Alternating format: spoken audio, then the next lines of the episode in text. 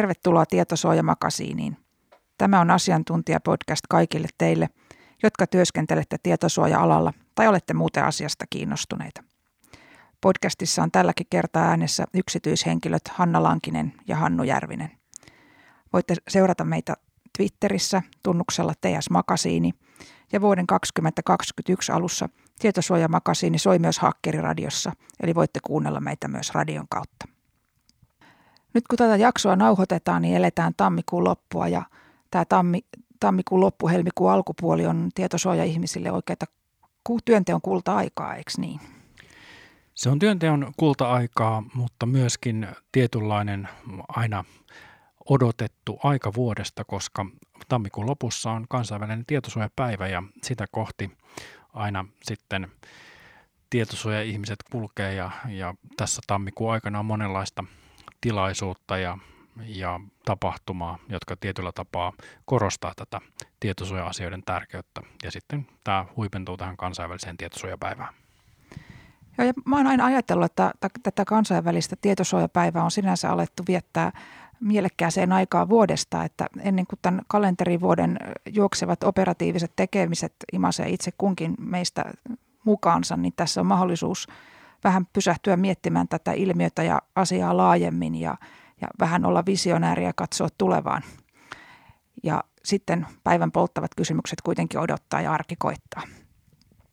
Mutta tänään me ei puhuta ehkä aivan pelkästä tietosuojasta, vaan laajennetaan keskustelua tuonne tietoturvan ja kyberturvallisuuden puolelle. Meillä on mielenkiintoinen henkilö keskustelemassa tänään meidän kanssa, eikö niin?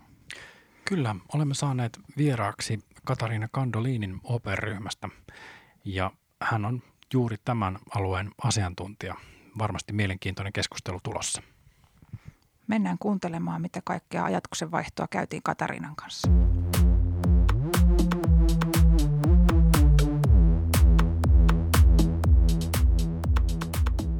No niin, nyt me ollaan saatu vieras paikalle tänne tietosuojamakasiiniin ja pöydän toisella puolella istuu tekniikan tohtori, kyberturvallisuuden asiantuntija Katariina Kandoliin. Tervetuloa tietosuojamakasiiniin. Kiitos. Sä oot tällä hetkellä töissä OP-ryhmässä ja sut tunnetaan aiemmalta historialta myös puolustusvoimien piirissä tehdystä työstä. Miten päädyit tänne finanssialalle ja ylipäänsä tämän kyberturvallisuuden tunnetuksi asiantuntijaksi? Tie on varmasti ollut pitkä ja monipuolinen, mutta ehkä kerrot alkuun muutaman sanan siitä, millainen se on ollut. Joo, no mä olin 14 vuotta puolustusvoimissa ja siellä kyberpuolustustehtävissä, muun muassa kyberpuolustussektorin johtajana, jossa oli tarkoitus silloin kehittää puolustusvoimien kyberpuolustuksen suorituskykyjä. Olin myös kolme vuotta ulkomaankomennuksella Naton päämajassa, mikä oli ihan mielenkiintoista. Mutta niin, niin kiva, kun tämä työ siellä tota, puolustusvoimissa olikin, niin mä rupesin kaipaamaan uusia haasteita. Ja silloin mä ajattelin, että tässä kybermaailmassa, että mä kuitenkin tulen ympäristöstä, jossa on ollut, voisi sanoa, aika kovat haasteet niin emme nyt ainakaan halua helpompaan ympäristöön mennä. Ja silloin esimerkiksi finanssimaailma ja, ja terveydenhuolto tuntuu olevan semmoisia, että siellä kyllä ainakin riittää haasteita. Ja sitten mä huomasin, että OP-ryhmällä oli tehtävä auki, niin mä hain sen ja pääsin tänne ja, ja nyt mä oon täällä ja mukava on ollut. Me kiinnitimme huomiota myöskin tai olemme kiinnittäneet huomiota toki, että olet aktiivinen keskustelija, varsinkin Twitterissä. Ja vuoden 2020 lopussa huomasimme, että sinut oli Helsingin Sanomien toimesta nimetty henkilöksi, josta tullaan puhumaan tänä vuonna 2021. Siinä oli hyvin pieni joukko henkilöitä. Listalla oli esimerkiksi Finnaarin toimitusjohtaja Topi Manner, kapellimestari suuruus Dalia Stasevska ja taisi siellä olla räppäri Jebojahkin mainittu – totta kai tietosuojamakasiini haluaa osallistua tähän keskusteluun ja, ja kuulla sinun ajatuksia, mutta miten tämä on tämä nimitys, mitenkä Helsingin Sanomat on sinut listannut, niin miten se on näkynyt sun arjessa? Sanotaanko näin, että mulle oli hirveän suuri kunnia, että, että pääsin tällaiselle listalle ja mä näen tämän kunnianosoituksena koko kyberalalle, että kyberalahan on perinteisesti ollut vähän semmoinen, joka on ehkä vähän siinä sivussa ja ei ehkä ole pidetty riittävän kypsänä. Ja nyt se on vissi saavuttanut sit sellaisen kypsyysasteen, että nostetaan tällä, tällaiselle listalle. Ja, ja mä näen, että on niin kuin alan kannalta todella hieno juttu ja näen sen tunnustuksena niin kuin koko alan ihmisille, että on, meillä on hirveän hienoa väkeä, joka on töissä kyberalalla. Ja minulle itselleni se oli kunnia, että sain sitten olla alani edustajana sillä listalla, niin tämä oli erittäin, erittäin hieno juttu ja nostaa kyberturvallisuuden kyllä hyvin vahvasti, vahvasti esille. Ja totta kai se näkyy ensimmäisenä, että katsoin aamulla puhelinta, niin oli tullut onnitteluviestejä sekä entiseltä työnantajalta ja nykyiseltä työnantajalta, niin se tuntui todella, todella mukavalta. Niin kyllä mä näen, että kaikki tällaiset, jotka nostaa tämän kyberturvallisuuden esille, niin ovat niin kuin tär- yhteiskunnallisesti tärkeitä asioita. Kyllä ja varmasti voimme nyt tässä todeta, että Tietosuojan makasiinin kanssa onnittelee sinua tästä tästä tota, nimityksestä. Siinä Helsingin Sanomien artikkelissa todettiin, että sinä olet henkilö, joka tietää varautumisesta kaiken. Mitä, mitä tällä niin kuin varautumisella tarkoitetaan? On, onko se, liittyykö se jotenkin tähän niin kuin kuivamuonan hankintaan vai mitä siinä tarkoitetaan? sanotaanko näin, en mä nyt tiedä, tiedänkö mä nyt ihan kaiken varautumisesta, mutta mä näen varautumisen kuitenkin sellaisena, että et jää istumaan ja toivomaan, että meillä kaikki käy hyvin, että mitään ei tapahdu meille, vaan oikeasti mietitään sitä, että miltä se uhkamaailma näyttää, millaisia tekijöitä siellä on, mikä on se meidän oma konteksti, että mitkä ovat meidän kriittiset asiat, mitkä tekijät ja mitkä uhkakuvat voivat olla riskinä meidän omalle toiminnalle. Ja sitten rupeaa miettimään sitä, että okei, mitä meidän pitäisi tehdä ensinnäkin, että ennaltaehkäistään sitä, että tällaista tapahtuu. Sitten täytyy kuitenkin lähteä siitä, että yritystä on, niin se pitää pystyä havaitsemaan ja myöskin reagoimaan, jos jotain tällaista sattuu. No siihenkään ei voi laskea, niin kuin, tai sen varaan ei voi laskea, että kaikki silti toimii, vaan joskus hyökkäys saattaa joka tapauksessa päästä läpi, vaikka olisit tehnyt ihan kaikkea. Niin silloin sulla täytyy olla kyky nopeasti toipua tästä tilanteesta ja saada sun toiminta ikään kuin takaisin. Ja, eli pitää ottaa huomioon se koko elinkaari. Tämä tarkoittaa sitä, että tämä ei ole pelkästään kyberasiantuntijoiden asia, vaan tässä tulee riskienhallinta, jatkuvuuden hallinta. Näistä tilanteista pitää viestiä, eli viestintä on hyvin keskeinen. Se, että johto on tietoinen, mitä tapahtuu ja miten tämä voi vaikuttaa liiketoimintaan ja organisaation toimintaan ja maineeseen ylipäätänsä, niin johdon pitää olla tietoinen siitä ja myöskin kyetä tekemään päätöksiä tässä tilanteessa. Juristit pitää olla tietoisia siitä, tietosuoja-ihmiset pitää olla tietoisia, koska siinä on saattanut olla henkilötietoja, jotka vaarantuu. Ja henkilöstönkin pitää olla tietyllä tavalla varautunut. Eli henkilöstön koulutus on hirveän tärkeä, että ainakin suurin osa kykenee toimimaan oikein. Eli tämä on hirveän laaja asia, mutta se, että niin varaudutaan, niin – niin se tarkoittaa sitä, että huomioitaan koko ketjun. Ja yksi, yhden asian, mitä nostaisin niin kuin esille, on tämä harjoitustoiminta. Harjoitustoiminta on siitä tärkeää, että silloin pystytään ikään kuin simuloimaan tällaisia tilanteita etukäteen ja katsoa, että miten meidän organisaatio pärjäisi. Voidaan testata meidän prosessit ja meidän menetelmät, miten ihmiset toimii keskenään, miten viestintä toimii, miten johto toimii ja näin poispäin. Eli pystytään niin kuin turvallisessa ympäristössä ja tilanteessa harjoittelemaan pahimman varalle. Niin mun mielestä varautuminen, niin se kattaa kaikki nämä aspektit.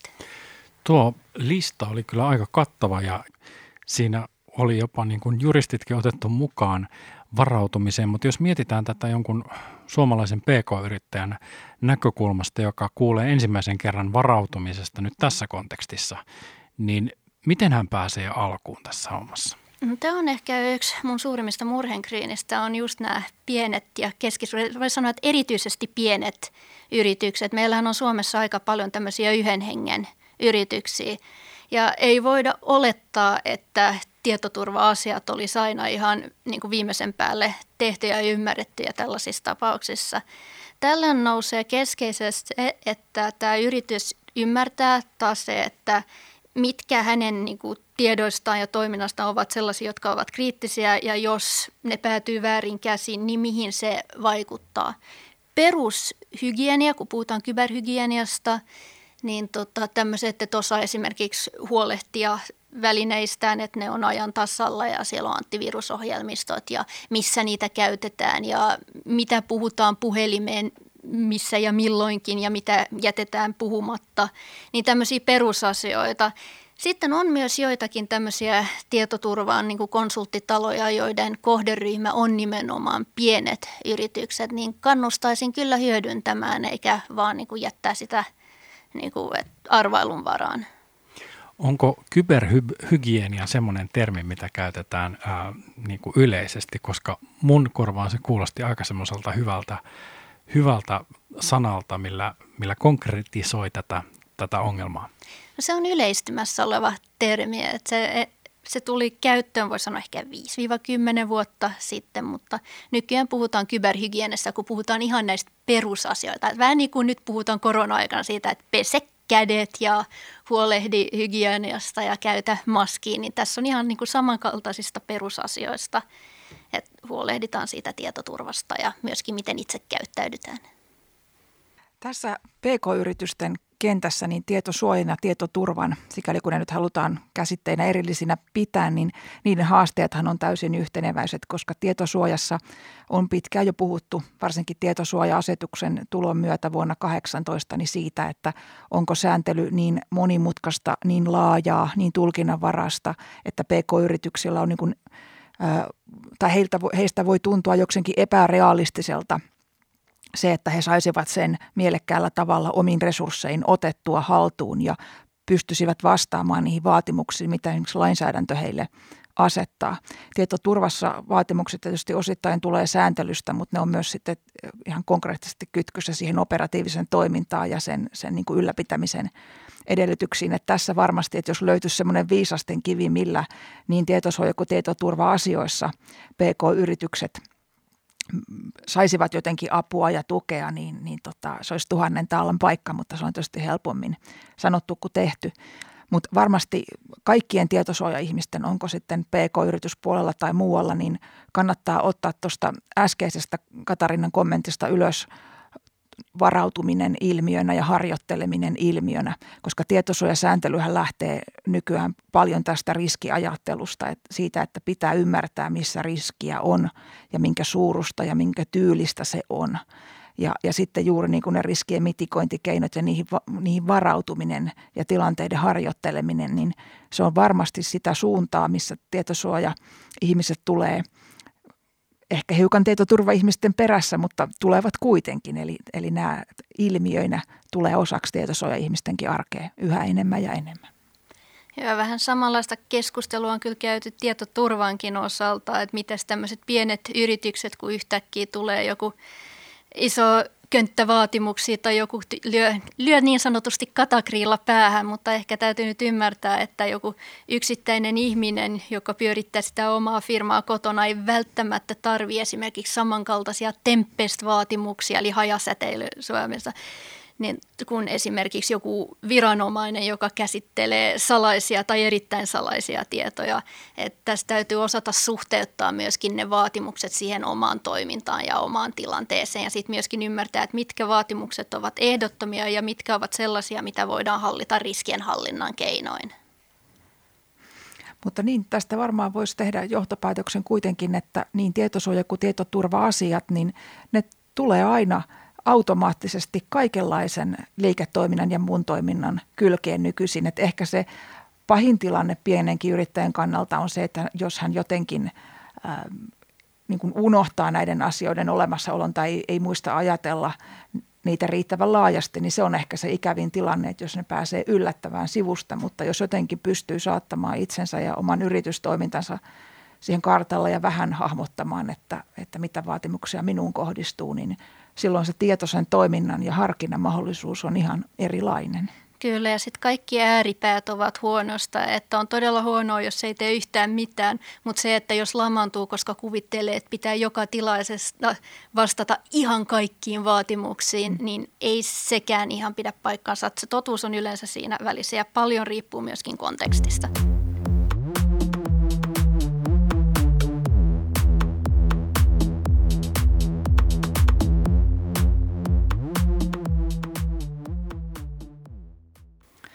Siirrytään vähän yleisempiin teemoihin ja puhutaan kyberturvallisuudesta ja tietoturvallisuudesta tämmöisenä yhteiskunnallisena ja poliittisena ilmiönä. Ja kun tähän vuoden 2021 alkuun on tultu, niin tässähän on takana kansallisestikin aika tämmöinen niin kuin vilka syksy, eli täällä oli näkyviä sinänsä hyvin ikäviä ja vakavia tietoturvaan liittyviä tapauksia, jotka mediassakin pintautu. Esimerkkinä voi mainita tämän vastaamokeissin, mistä nyt ei tänään sinänsä yksittäistapauksena ole tarkoitus puhua, vaan ehkä enemmän ilmiönä.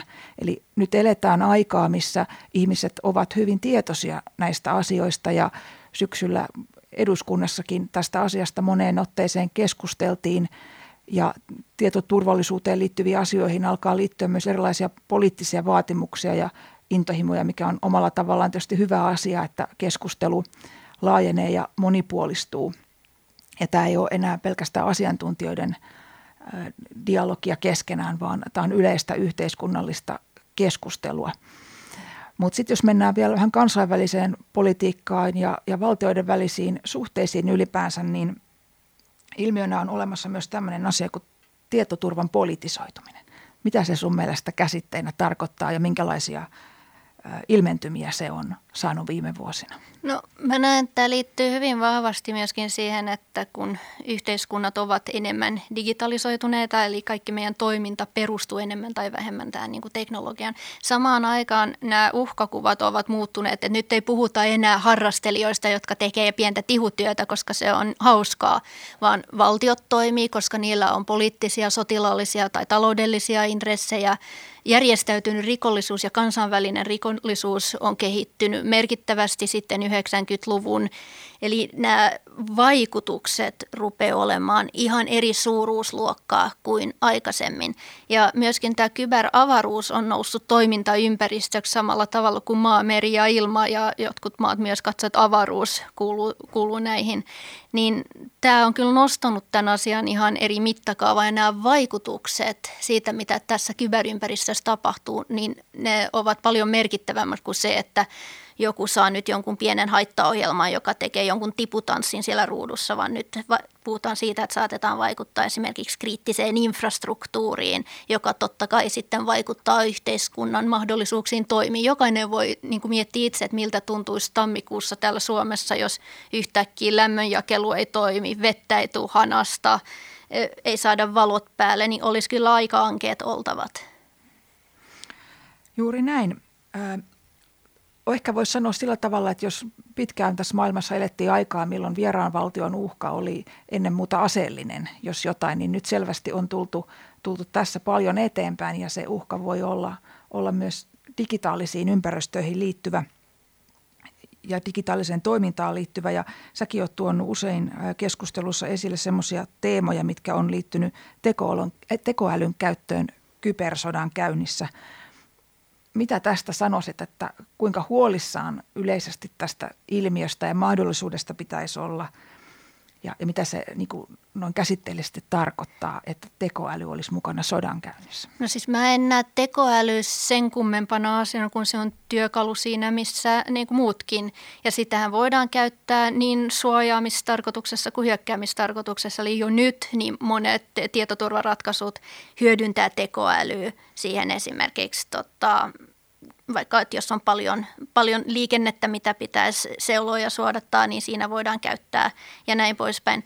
Totta kai näitä työkaluja voisi käyttää sitten myöskin offensiivisiin tarkoituksiin. Vielä ei olla nähty semmoista merkittävää hyökkäystä, missä tekoäly olisi hyödynnetty esimerkiksi isojen datomäärien käsittelyyn niin, että se tavallaan hyökkäys tuetaan koneellisesti tai se, että se oppisi niin kuin jotenkin tunnistamaan nämä suojausmekanismit ja mistä pääsee läpi ja kykenisi sitä kautta niin kuin tukemaan jotain murtautumista johonkin järjestelmään sun muuta. Ei ole mitenkään poissuljettu, etteikö näitä tekniikoita voisi siihenkin hyödyntää, että vaikka ei vielä ainakaan julkisesti olla nähty, että tällaista olisi tapahtunut. Eli tämä on tämmöinen tyypillinen kissahiiri-leikki, että kun teknologia kehittyy, niin sitä teknologiaa voi käyttää hyvään ja huonoon. Ihan sama juttu kuin auto, hyppäät autoon, ajat paikasta A ja A-paikkaan B, niin se on ihan hyvä asia. Jos otat vähän alkoholia ja rupeat ajamaan holtittomasti, se on huono asia. Tai käytettävyyspuolella puhutaan siitä, että ollaan kehitetty idioottivarma järjestelmä, niin luonto kehittää paremman idiootin. Eli se on normaali tämmöistä, niin kuin voisi sanoa, teknologian kehitystä, että käytetään sekä hyvään että huonoa. Ja tekoäly ei ole siinä mikään poikkeus. Syksyä mediassa hallitsi tämä vastaamon tietomurron ympärille muodostunut keskustelu ja sen analysointi. Ja tosiaan ei tästä tapauksesta yksittäisenä asiana ole tässä niinkään tarkoitus puhua, vaan siitä ilmiöstä, minkä se synnytti ainakin hetkittäin tähän maahan. Eli ei, siinä meni useita päiviä, että kun television uutislähetyksen avasi, niin melkein oli pääaiheena tämä kyseinen tapaus ja eduskunnassa tosiaan oli, oli kyselytunnilla asiaa käsittelyssä ja monissa muissa paikoissa. Ää, miltä se noin tieto, tieto- ja kyberturvallisuuden asiantuntijana tuntui seurata ja katsoa tällaista keskustelua. Välillä siinä varmasti esitettiin kommentteja, mitkä eivät olleet eikä kuuluneetkaan olla niin kuin alan tai teknisessä mielessä alan asiantuntijoiden kommentteja, vaan sitä teemaa lähestyttiin niin kuin inhimillisestä näkökulmasta ja hyvin, hyvin runsasta oli se, se näkökulmien kirjo, mikä on tietysti hyvä, koska nämä on valtavan laaja, laajakantoisia tilanteita, jos tämmöisiä poikkeamia tulee. Joo, no siis tämähän oli, oli todella laaja, laaja keitsi ja voisi sanoa, että ehkä Suomen merkittävimpiä tämmöisiä ta, niin tapahtumia – Ensimmäinen reaktio, kun tämä tuli, oli se hirveä huoli näistä asiakkaista ja potilaista. Nehän oli kuitenkin, voisi sanoa, että se ensisijainen uhri. Ja nyt kun miettii ihmistä, joka on, on kuitenkin kerännyt sitä rohkeutta ja mennyt hakemaan apua ja saanut sen luottamuksen, että puhuu jollekulle. Ja sitten tämän henkilön potilastiedot vuotaa ja henkilötiedot vuotaa, niin se on tilanteena kyllä niin kuin todella kurja. Ja tämä oli, voisi sanoa, että ensimmäinen tapaus, josta mä oon nähnyt, että tämä on mennyt kyberihmisten tunteisiin. Että se meni ihon alle. Että kuinka alas voi tämmöinen tekijä vajota, että kuinka surkea luuseri voi olla, että menee tekemään jotain tällaista, mistä kärsii sitten ne sivulliset ihmiset tässä mittakaavassa. Eli tämä oli, oli siinä mielessä myös merkittävä, merkittävä taus, että tätä ei enää käsitelty, että okei, ikävä asia, miten tämä olisi pitänyt tehdä paremmin, vaan tämä meni ihon alle. Ja sen huomasi niin kuin koko alan kommenteistakin. No sitten seuraava kysymys on se, että no miten näin on päässyt käymään. Eli miten voi olla, että tänä päivänä joku laiminlyö tietoturva-asiat ja tietosuoja-asiat tässä mittakaavassa, että tällaista pääsee tapahtumaan niin tämä oli niinku se seuraava, seuraava tota, kysymys, mikä heräsi. Ja nythän on tietenkin näiden tapahtumien jälkisiivos valitettavasti monen uhrin osalta, niin ne tiedot on mennyt. Ne joutuu elämään tämän asian kanssa. Mutta kyllä mä toivon, että tämä tapaus nyt opettaa organisaatioita huolehtimaan näistä asioista, että ei pääse käymään näin, näin jatkossa. Ja mä todellakin toivon, että syylliset löydetään. Miten sä ajattelet, että onko tällä tapauksella pidemmässä juoksussa jotain merkitystä siihen, että tähän maahan tulee esimerkiksi datasta ja kyberturvallisuudesta aivan nimenomaisesti vastaava ministeri tai ministeriö. Et nythän on jo pitkään tiedetty, että data yleisesti on jatkuvasti merkittävämpi tuotannon tekijä. Sillä on merkitystä transatlanttisissa kauppasuhteissa ja, ja se niin kuin tunnistetaan hyvin, hyvin niin kuin monella tapaa – ää, olennaiseksi asiaksi. Ja nyt kun sen kylkeen vielä tuodaan se datan ja ylipäänsä kyberturvallisuuden suojaamisen asiat, niin näetkö edessä vuosia, jolloin tämä aihe saa ehkä myös ministerin tai ministeriön muodossa poliittista ja yhteiskunnallista huomiota? Tämä kyberministeriöhän nousee usein esille. Mä oon sen verran, voisi sanoa, kyyninen inhorealisti, että en usko, että tässä maassa kovinkaan herkästi nousee uutta ministeriötä pystyyn. Että kyllähän nämä nykyiset ministeriöt niin pitävät hiekkalaatikoistaan kiinni. Mutta se, mikä mun mielestä olisi, olisi tärkeämpää ainakin tässä tilanteessa, niin se olisi se, että meillä olisi tämmöinen yhtenäinen kansallinen tilannekuva. Eli tällä hetkellä eri viranomaiset kyllä kerää tilannetietoja. Kyberturvallisuuskeskus tekee ansiokasta työtä ja kerää kybertilannekuvaa. Poliisipuolella kerätään tilannekuva, mitä liittyy sitten tämän kyberrikollisuuteen. Puolustusvoimat kerää tilannekuvaa ja myöskin tiedustelutietoa, mutta ei ole sellaista tahoa, joka yhtenäistäisi nämä kaikki tilannekuvat yhdeksi kansalliseksi tilannekuvaksi, puhumattakaan sitten, että mitä kaikkea kriittinen infrastruktuuri ja yksityinen sektori näkee. Ja toinen ongelma, mitä tästä syntyy, on se, että meillä ei Suomessa ole varsinaista tämmöistä operatiivista johtoa. Että sanotaan, että jos nyt tulisi joku laajamittainen hyökkäys, joka kohdistuisi Suomeen vaikka kriittiseen infrastruktuuriin, niin kyllä eri viranomaisilla on ne omat toimivaltuudet, mutta meillä ei ole semmoista niin kutsuttua kybertsaaria, mitä esimerkiksi Yhdysvalloissa on ollut lähellä presidenttiin. Meillä ei ole semmoista toimijaa, mikä voisi olla meillä lähellä pääministeriä, joka tässä tilanteessa ottaisi sen operatiivisen johdon. Eli se meiltä puuttuu. Ja tämä on itse asiassa asia, mitä toi valtion tarkastusvirasto huomautti jo vuonna 2017 heidän tarkastuskertomuksestaan ja sitten uudestaan vielä vuosi sitten, kun ne teki uudelleen tarkastuksen. Et nämä asiat meiltä puuttuu. Ja toinen asia, mikä meiltä puuttuu näin kansallisesti on se, että kun me puhutaan kyberturvallisuudesta, niin Suomessa keskitytään hyvin vahvasti tähän suojaamiseen, mutta me emme ajattele sitä niin kuin turvallisuutta laajemmin. Ja tähän tulee myöskin nämä puolustukselliset aspektit. Eli puhutaan myöskin mahdollisuudesta rauhan aikana mahdollisiin niin kuin vastatoimiin, mikä tietenkin edellyttää attribuutiokykyä, eli meillä pitäisi olla teknistä kykyä osoittaa sormeet, kuka oli tämän hyökkäyksen takana, ja myöskin poliittista halukkuutta tehdä sitä. Et jos nyt verrataan Norjaan, kun siellä oli Norjan eduskuntaan oli tämä kyberhyökkäys, niin Norjahan syytti Venäjää siitä, eli Norja attribuoi.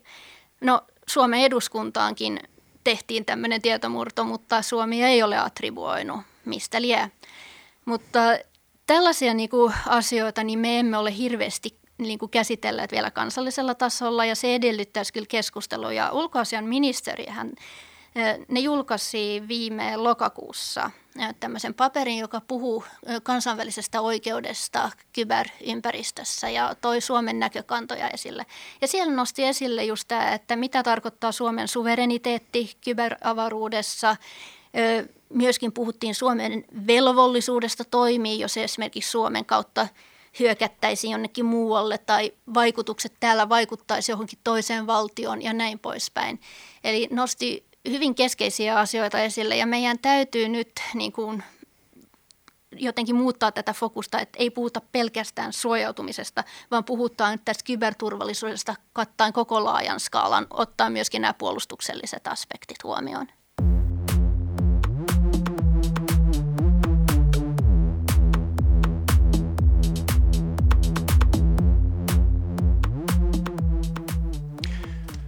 Tämä käsitteiden määrittely on tärkeää ja, ja mua on aina kiinnostunut se, että, että me puhuttiin muutama vuosi sitten aika paljon tietoturvasta ja nyt ollaan siirrytty tähän kyberturvallisuuteen ja sä hyvin kuvasit, että mitä, se, mitä kaikkea siihen sisältyy, niin, niin miten tavallinen ihminen voi tehdä tämän jaottelua, että mitä kuuluu tietoturva ja mitä kyberturvallisuutta?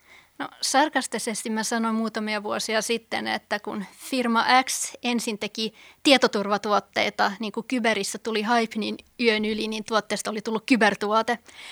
Mutta jos niin kuin mietitään määritelmällisesti, että mitä ero niissä on, niin tietoturvan tehtävä on tiedon suojaaminen. Eli puhutaan luottamuksellisuudesta, eheydestä ja saatavuudesta. Ja se ei ota kantaa siihen, missä muodossa se tieto on. Se voi olla vaikka paperilla.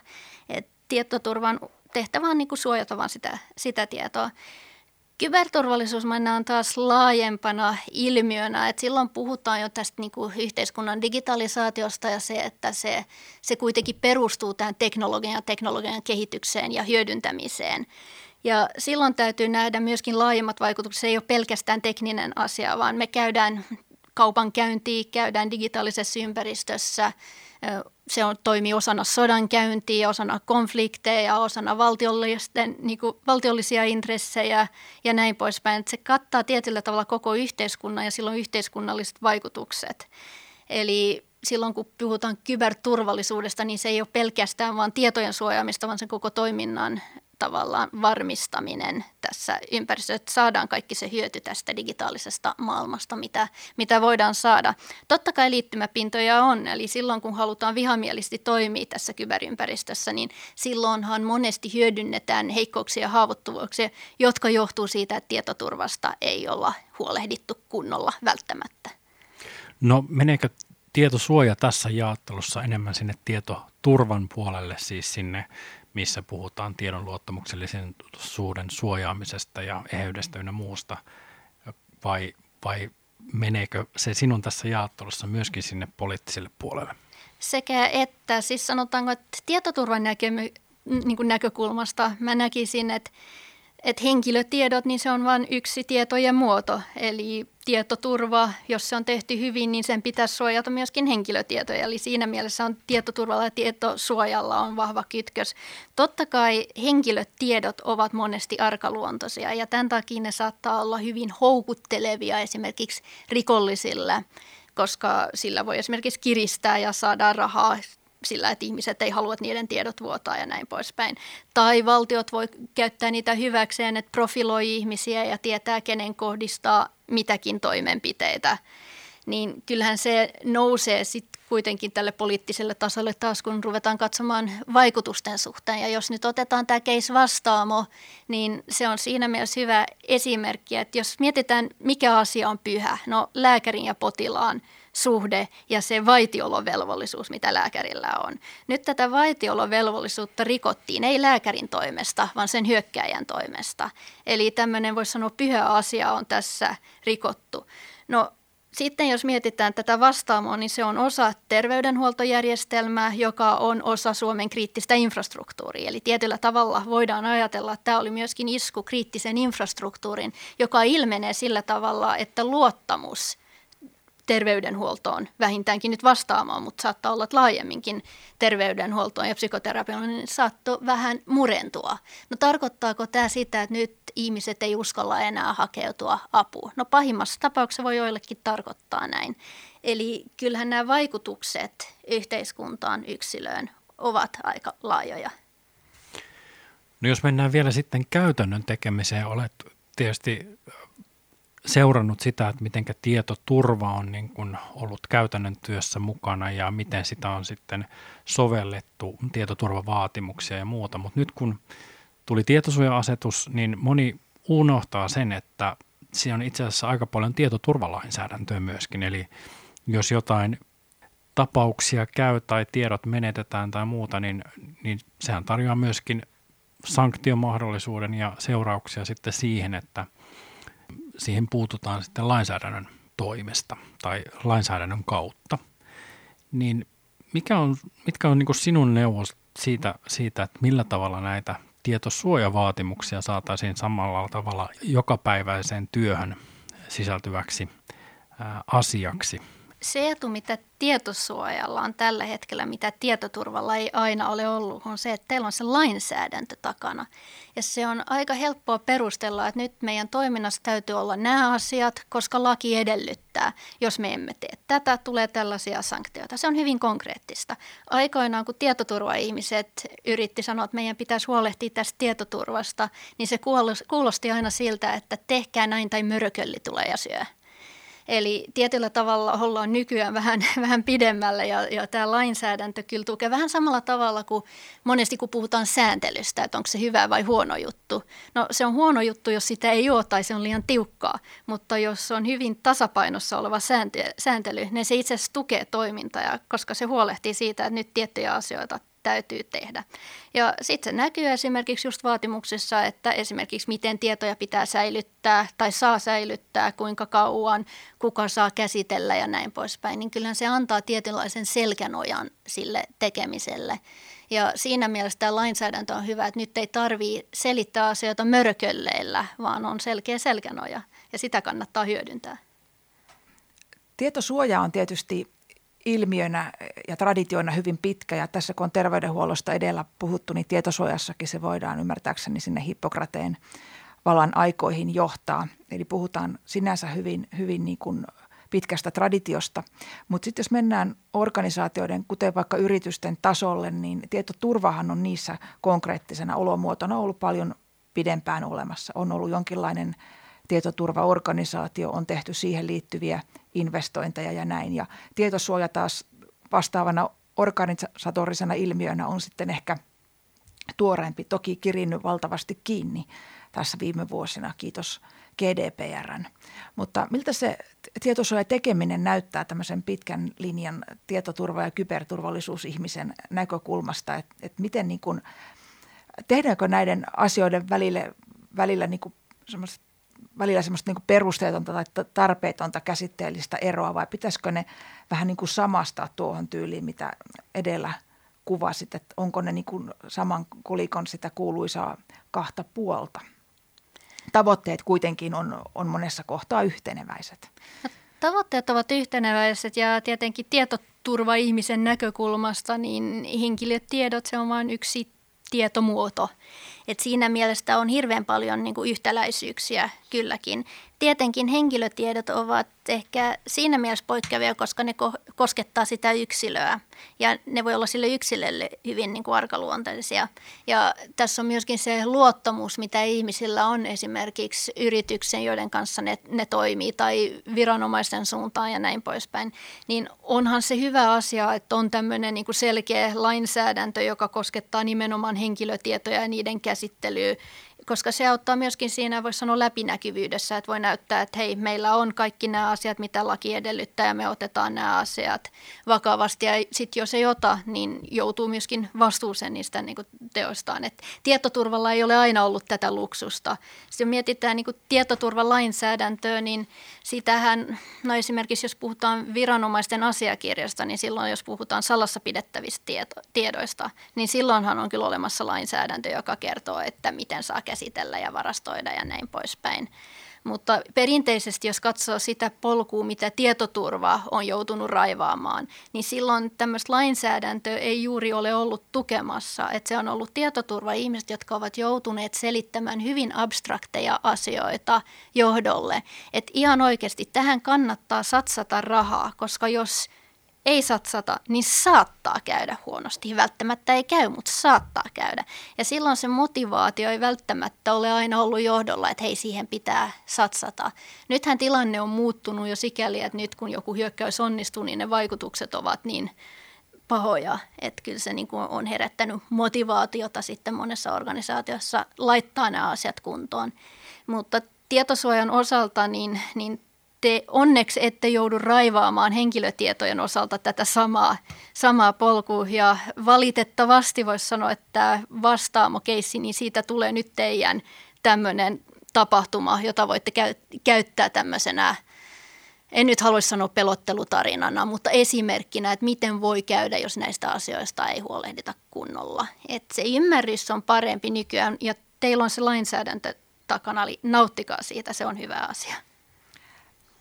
Tuosta mä olen täysin samaa mieltä, että tietoturva on paljon raivannut tietä tietosuojalla ja ehkä se meidänkin tie on osittain helpompi ja keveämpi. Se ei ole täysin kivetön niin sanotusti, mutta, mutta tota, äsken kun tuossa edellä puhuttiin varautumisesta ja harjoittelemisesta ja muusta, niin meillä on oikeasti paljon mahdollisuutta hakea benchmarkia nimenomaan tietoturvatekemisen puolelta. Ja se on ehkä semmoinen maasto, mihin tietosuoja ihmistenkin kannattaa katsella aina ajoittain, että mitä sillä suuntaa tapahtuu. Ja minä tietysti kiinnitin tuohon lainsäädännöstä nauttimiseen. Se on hyvä, hyvä tota, metafora tähän loppuun. Tämä on ollut mielenkiintoinen keskustelu. En ajatellutkaan, että me päästään poliittisissa ja yhteiskunnallisissa asioissa näin pitkälle, mutta aika hyvin saatiin uutta asiaa keskustelluksi. Meillä on ollut tapana se, että saa kysyä myöskin vieras meiltä jotain. Me en tiedä, pystytäänkö me mitään vastaamaan, mutta annetaan sinullekin mahdollisuus. Kiitos. Itse asiassa mä haluaisin kysyä teiltä, että kun te olette tietosuojan asiantuntijoita, niin miten me kyberihmiset voisimme tukea ja auttaa teitä teidän työssänne? No mä luulisin, että tämmöinen konkreettisten ratkaisuvaihtojen hakeminen ja sparrailu voisi olla, olla niin kuin yksi hyvä yhteistyön kenttä. Perustelen tätä sillä, että tietosuojasääntelyähän nykyisin sanotaan vaivaavan hyvin paljon semmoinen abstraktius. Eli sanotaan, että arvioi riskiä ja pyri mitikoimaan se. Mutta se tietoturvapuolella se ajattelu on sikäli pidemmällä, että, että niin kuin se, miten riskiä voidaan mallintaa ja miten voidaan varautua, miten voidaan harjoitella, miten voidaan tehdä uhkamallintamista ja, ja minkälaisia menetelmiä, malleja, oppeja miksi niitä nyt kutsutaankaan, niin mitä siinä käytetään, niin mä luulen, että, että sellainen niin kuin best practices hengessä, niin tässä voisi olla hyvä keskustelun paikka, että mitä, mitä niin kuin mekanismeja, prosesseja, menetelmiä voitaisiin ottaa käyttöön. Ja et tietosuojassa ne käyttöalueet, niin nehän ei pelkästään ole välttämättä niin kuin, ä, varautumista siihen, että tapahtuu tietoturvaloukkaus. Että sehän voi olla myös monenlaista muuta niin kuin hallaa tai haittaa, mitä datoille tai niiden käytettävyydelle tulee. Kyllä, mä mä oon samaa mieltä. Tämä on semmoinen aihe ja kun tietosuojalainsäädäntö perustuu juuri tähän riskiperusteisuuteen, niin mun mielestä niin tietoturvan ja kyberturvan osaajat ovat aivan oikeita henkilöitä sitten kertomaan, että mikä on vaikka oikea suojaamistapa sitten suhteutettuna siihen riskiin, koska se konkreettia meiltä usein puuttuu tietosuoja-ihmisiltä, mutta silloin me soitetaan teidän alan asiantuntijoille ja, ja ainakin itse olen kokenut saavan, saaneeni sieltä aika paljon semmoisia vinkkejä, että miten näitä asioita kannattaa tai kannattaa pohtia sitten ihan käytännössä.